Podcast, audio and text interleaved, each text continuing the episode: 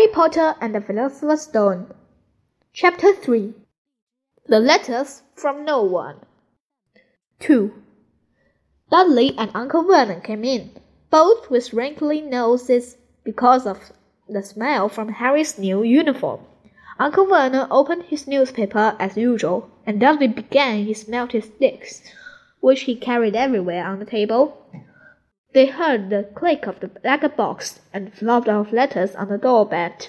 "Get the post, Dudley," said Uncle Vernon from behind his paper. "Make Harry get it." "Get the post, Harry." "Make Dudley get it." "Poke him with your smelting stick, Dudley." Harry dodged the smelting sticks and went to get the post. Three things lay on the doormat: a postcard from Uncle Vernon's sister Marge, who was hallowing on the Isles of Wight, a brown envelope that looked like a bill, and a letter from Harry. Harry picked up and stared at it, his heart twinkling like a giant ale-sack band. No one ever in his whole life had written to him. Who would? He had no friends, no other relatives.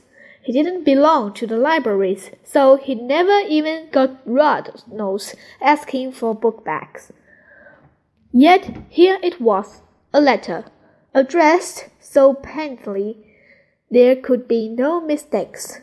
"Mister Harry Potter, the cupboard under the stairs, Four Privet Drive, Little Whinging, Surrey."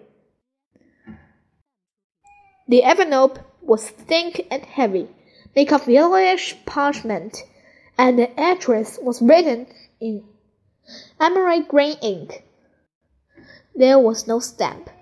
Turning the envelope over, his hand trembling, Harry saw a purple wax sailing beard, a coat of arms, a lion, an eagle, a badger, and a snake surrounding a large letter H. "Hurry up, boy," shouted Uncle Vernon from the kitchen. "What are you doing? Checking for letter bombs?" He chuckled at his own joke. Harry went back to the kitchen, still staring at his letter. He handed Uncle Vernon the bill and the postcard, sat down, and slowly began to open the yellow envelope. Uncle Vernon ripped open the bill, snorted in disgust, and flipped over the postcard. "Marge is ill," he from Uncle Petunia. "Ate a funny whelk." "Dad," said Dudley suddenly, "Dad, Harry's got something."